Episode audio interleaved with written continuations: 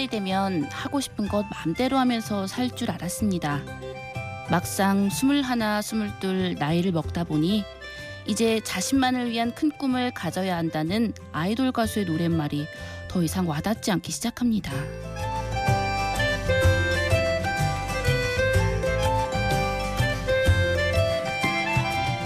심야 라디오 DJ를 부탁해 저는 그래도 꿈을 믿고 싶은 28 이보나입니다.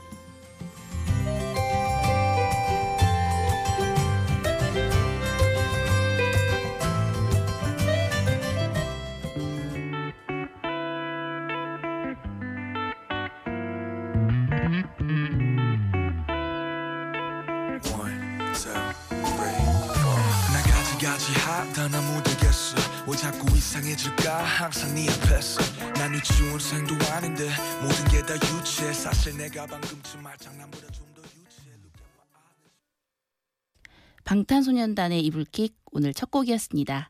심야 라디오 DJ를 부탁해 오늘 DJ를 부탁받은 저는 이보나입니다. 이렇게 직접 마이크 앞에 앉으니까 정말 많이 떨리는데요.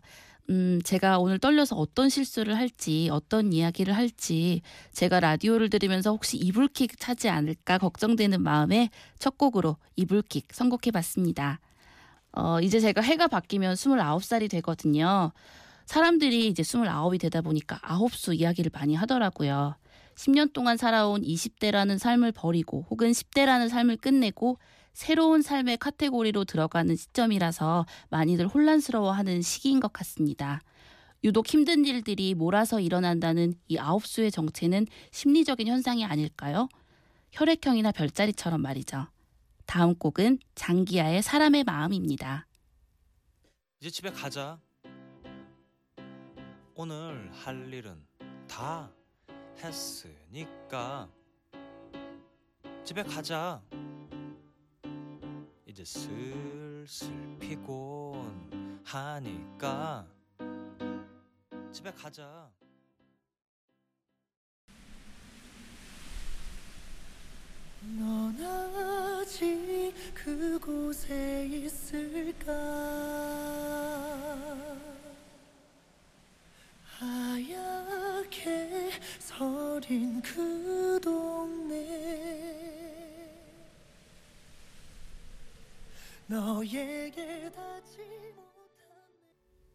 장기야의 사람의 마음, 김준수의 12월 듣고 오셨습니다. 10월에 꿀맛 같은 휴일을 두 번이나 보냈더니 휴일 없는 11월이 조금 길게 느껴지네요. 실제로 어디선가 들은 얘긴데 사람들이 11월에 가장 많이 우울감을 느낀다고 하더라고요. 비단 휴일이 없이 바쁘게 지나가서 뿐 아니라 11월에는 뭔가 있는 게 틀림없죠. 그래도 이제 조금만 견디면 12월입니다. 연말 연시의 분위기, 그리고 겨울이어도 따뜻한 12월을 생각하면서 김준수의 12월을 골라봤습니다. 음, 이제 연말이 다가오는데요. 연초에 세웠던 계획들, 적어두었던 목표를 한 번쯤 다시 꺼내볼 때가 됐죠. 이 목표들을 2015년으로 보낼 것인지 아니면 과감하게 포기할지 결정할 때인 것 같은데요. 저도 2014년 1월 야심차게 다이어트 네 글자를 목표로 아로새겼지만 음, 2015년으로 2월 하려고 합니다. 살면서 우리는 정말 수많은 계획들을 세우고 살죠. 어, 향후 몇 년 안에 집을 장만하겠다.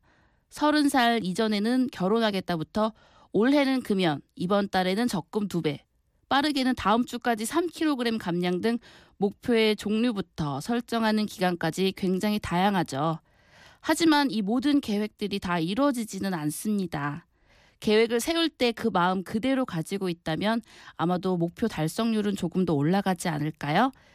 여러분들의 모든 계획들이 다 이루어지길 바라는 마음에서 골라봤습니다. 조건과 웨일의 덩크슛입니다.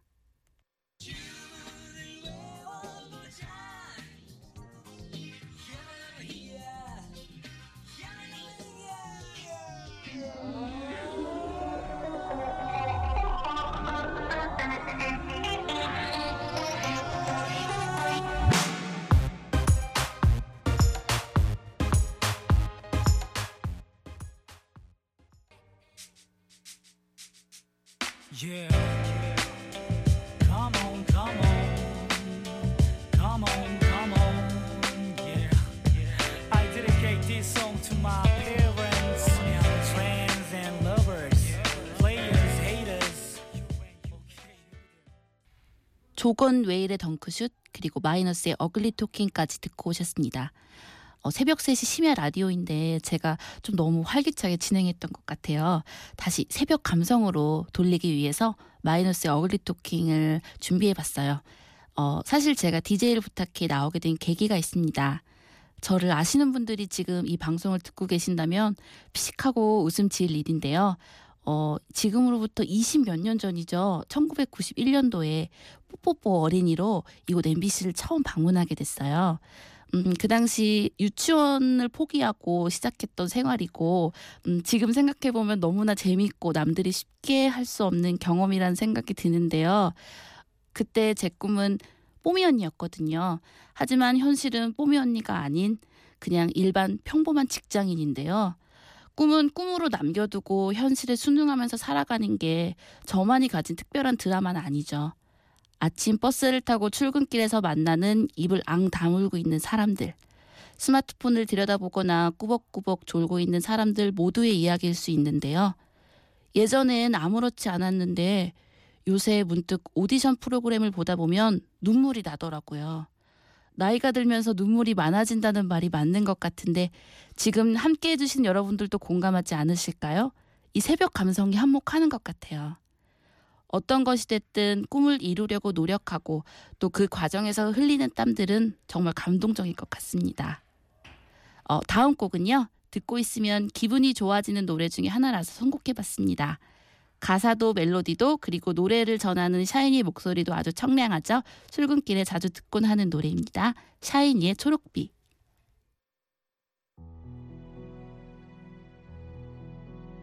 시계 소리에 눈을 뜨면 새롭지만 같은 하루 아무 생각 없이 그저 매일 가던 대로 향했지. 하지만 저기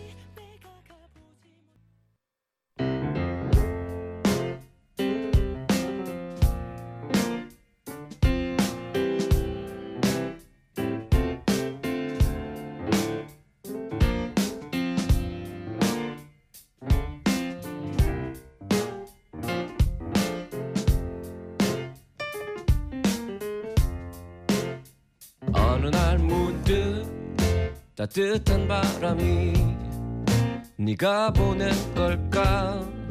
네 냄새가 나참 향기롭다. 참 오랜만이다. 보고 싶다.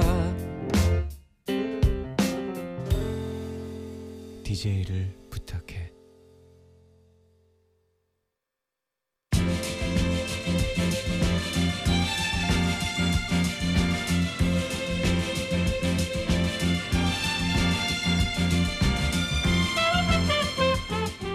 네, 제가 마이크 앞에 아- 앉은 지도 시간이 꽤 많이 지났는데요. 제 얘기를 듣고 있는 하피디는 무엇이 궁금해졌을까요? 듣다 보니 궁금한 이야기.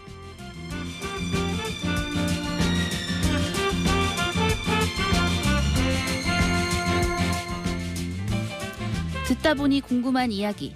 이 코너는 말 그대로 지금 콘솔 앞에 앉아 있는 담당 PD 도로시 하피디가 DJ의 얘기를 듣다가 생긴 의문, 질문, 의혹, 의심, 기타 등등을 직접 물어봐주는 시간인데요.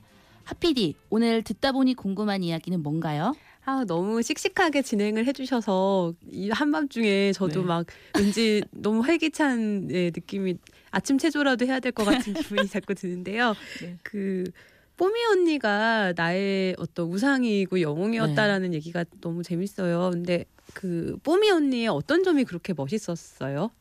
그때 이제 아무래도 어린 아이들이 여럿이 있다 보니까 시끄럽고 좀 자기들끼리 막 통제도 안 되고 그랬던 기억이 나요. 네. 그런데 뽀미 언니가 이제 나와서 같이 노래를 부르자 나, 나든지 아니면 같이 춤을 추자 이런 식으로 이야기를 하면 아, 네. 다 이렇게 그 뒤에서 준비한 그런 노래와 춤을 했었어요. 아, 갑자기 일사불란하게 네. 오합지졸이던 아이들이 네, 약간 요정 나타나면- 같은 느낌이죠. 아, 요정 같은 네. 느낌이었군요. 뭔가 항상 화사하게 웃으시면서 음. 어린이들을 되게 또 잘 대해주셨거든요. 근데 그 뽀미 언니를 네. 어른이 돼서 다시 만나셨다면서요. 네, 맞아요. 어떻게 만나게 되셨어요? 어느 날 이제 MBC 홈페이지 IMBC 홈페이지에서 이벤트를 하고 있었어요. 아, 아나운서국에서 이벤트를 하고 있었는데 MBC 아나운서들과의 특별한 추억을 가진 사람들을 아, 모집해서 네. 어 이제 사연이 채택되면 직접 만나서 이제 이야기를 나눌 수 있는 시간을 주셨는데 그때도 이 사연을 홈페이지에 적었고 연락이 와서 그 MBC 사옥에서 만나게 됐습니다. 그래서 직접 맛있는 음료수도 사주시고 어, 너무 반가워하셨을 것 네, 같아요. 정말 네. 반가워하시고 미리 편지랑 선물을 준비하고 계셨더라고요. 어, 편지까지. 네. 그때는 제가 이제 막 대학 졸업할 때 그쯤이었거든요. 그래서 그때는 참 고민이 많던 시기였어요. 방송도 하고 싶고 어 좀 그런 일을 하고 싶은데 뽀미 언니처럼 되고 싶은데 음. 어 현실이 조금 컸었죠. 현실의 벽이 컸었고 그때 약간 진로를 빨리 정해야 되겠다는 그런 생각을 가지고 있을 때였는데 뽀미 언니께서 뽀미 언니가 저에게 준 편지에는 꿈을 가진 사람들은 강하다라는 뜻이었 이런 메시지가 담겨 있었어요. 어, 예. 그래서 뭐 그 꿈을 꼭 이루지 않더라도 꿈을 가지고 있는 것만으로도 강한 사람이다 이런 이야기였는데 아직도 그 편지를 보관하고 있습니다.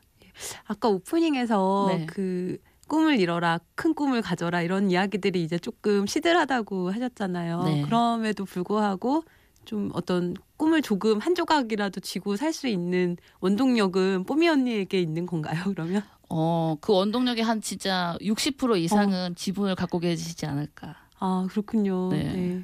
알겠습니다. 네. 예, 그러면 그때 아까 얼핏 유치원을 그만두고 이 활동을 해야 했다라는 표현이 네. 있었어요. 근데 어떤 식으로 캐스팅이 되셨고 어떤 유치원을 포기했다라는 게 어떤 무슨 말인지 음. 좀 얘기해 주실 수 있을까요? 네, 그때 이제 평범하게 유치원을 다니고 있던 어린이였는데요. 저 유치원으로 뽀뽀뽀 PD와 관계자분들이 오셨던 걸로 기억해요. 아 캐스팅을 하러. 네. 네. 그때 이제 다섯 살짜리 어린이들 위주로 보고 있었는데 저는 네 살이었거든요. 근데 이제 몸집도 크고 다섯 살 친구들이랑 같이 어울리고 있었는데 제가 직접 손을 들고 나서서 아, 춤과 노래를 선보였다는 후문을 들은 적이 있어요. 굉장히 적극적인 어린이였나 봐요. 네. 그때 이제 어, 뽀뽀뽀 어린이가 되고 그리고 이어서 미니 시리즈 약속에 캐스팅돼서 어, 서울과 대구를 오가는 촬영 스케줄을 소화하느라 유치원을 거의 나가지 못했어요. 아 그래서 유치원을 포기했다. 네. 학업을 학업을 포기하고 연애 활동을 했다는 얘기는 들어봤어도 유치원을 포기했다는 얘기는 네, 처음 들어봅니다. 네. 그래서 유치원 졸업 사진에 저의 활동 사진이 아. 전혀 담겨 있지 않다는 그런 슬픈 네, 네. 이야기가 전해지고 네, 있죠. 너무 슬픈 이보나 어린이의 이야기 잘 들었습니다. 네. 네. 네. 도로시 하피디의 궁금증 해소됐을까요? 자, 그럼 이제 제 이야기를 더 이어가도록 하겠습니다. 다음 제가 준비한 노래는요, 프롬의 그녀의 바다라는 곡인데요. 어, 해녀들의 이야기를 담은 노래예요. 그래서 이 시간에 들으면 아주 좋은 노래일 것 같아서 골라봤습니다. 오늘의 바다 잔잔해 보여 모처럼 그녀는 기분이 좋은 걸 배를 타고서 먼 바다로 가네 어 까만 옷의 그녀가 네, 프롬의 그녀의 바다 듣고 왔습니다. 눈 감고 들으면 바닷속에 있는 해녀들의 얼굴이 탁 떠오르는 것 같고 정말 좋은 멜로디를 가지고 있는 노래죠. 네, 이번에는 미니가 아닌 직접 저의 핸드폰으로 1368님이 사연을 보내주셨어요. 자, 읽어볼게요. 보나 DJ 방송 잘 하고 계시나요? 신청곡이 있어서 이렇게 톡 보냅니다. 얼마 전 저는 G.O.D 콘서트를 다녀왔어요. 중학생 때 정말 좋아했었던 개상 오빠와 G.O.D를 보고 오니까 오랜만에 열정과 애정이 샘솟더라고요. 꼭 들려주세요. G.O.D의 하늘색 약속 신청해 주셨네요. 제 친구 가장 측근 1368님이 사연을 특별히 보내주셨습니다. 우리 1368님은 이제 2015년이 되면 저랑 10주년이 되는 아주 각별한 친구인데요. 저랑 10년 동안 맛있는 집 그리고 새로운 맛집을 다니느라고 아주 고생 많았고 이번에 DJ를 부탁해 나온다고 하니까 본인도 따라오고 싶다고 굉장히 칭얼거렸는데 신청곡과 사연으로 대신 데려왔습니다. G.O.D의 하늘색 약속 듣고 올게요.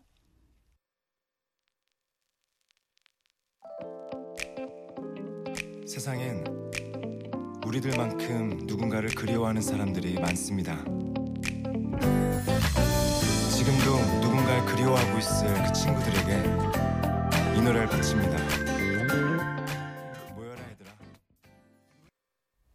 네, 우리 1368님의 신청곡 하늘색 약속을 듣고 왔습니다.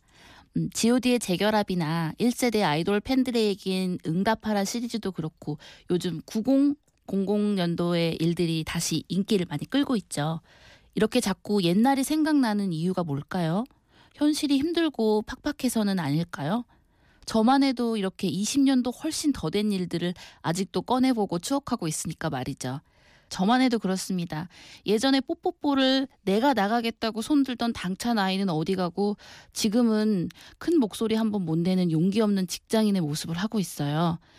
직장인들이 우스갯소리로 하는 말 중에 나까지 나설 필요는 없다라는 말이 있죠.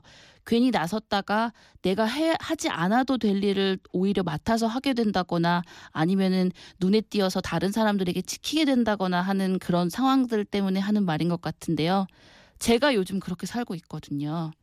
제가 할 수 있는 일임에도 굳이 제가 하지 않아도 되는 일에는 절대 나서지 않고 불의를 보면 너무나 잘 참는 제 모습을 보면 과거에 용기 있고 앞으로 나설 줄 알았던 소녀가 생각나는데요.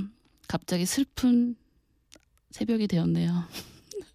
옛날 생각을 하다 보니 여러분들은 어떠세요? 여러분들의 과거와 다른 모습을 볼 때마다 과거가 더 그립고 또 생각나지 않으실까요? 그래도 이제 4시가 가까워오고 있습니다. 새 아침이 밝아오면 좀 더 힘내서 새로운 날들을 열심히 살아봐야겠어요. 자, FX의 All Night 듣고 오시겠습니다.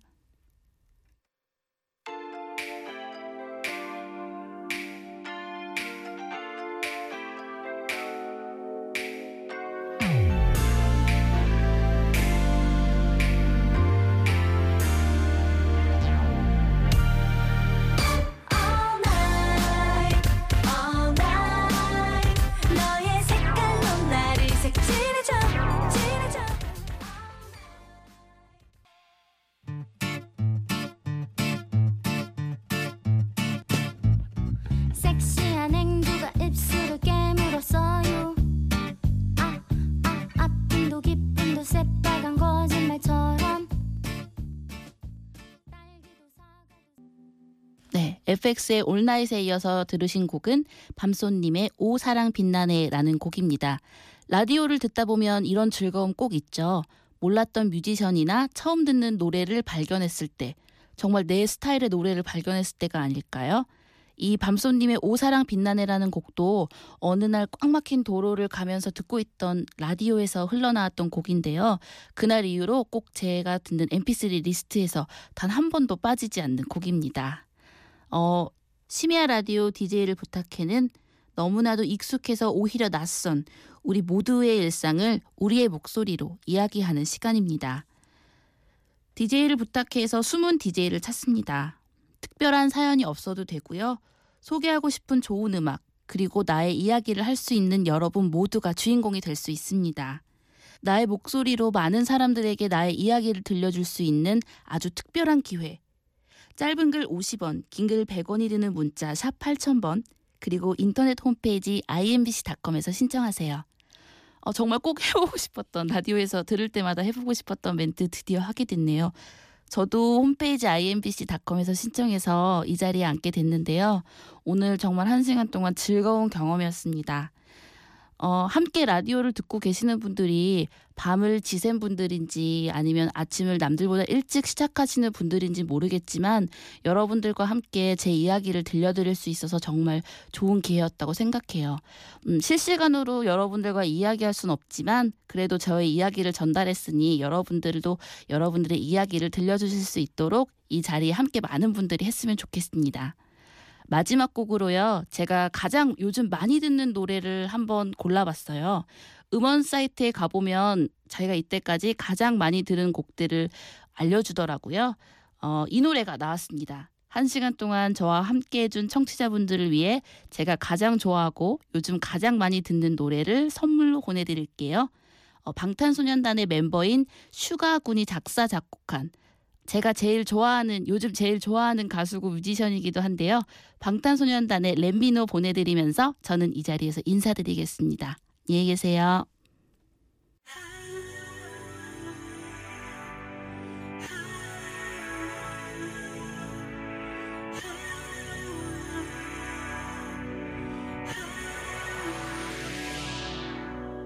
마무리된 이선 유위에서 버티고 있어.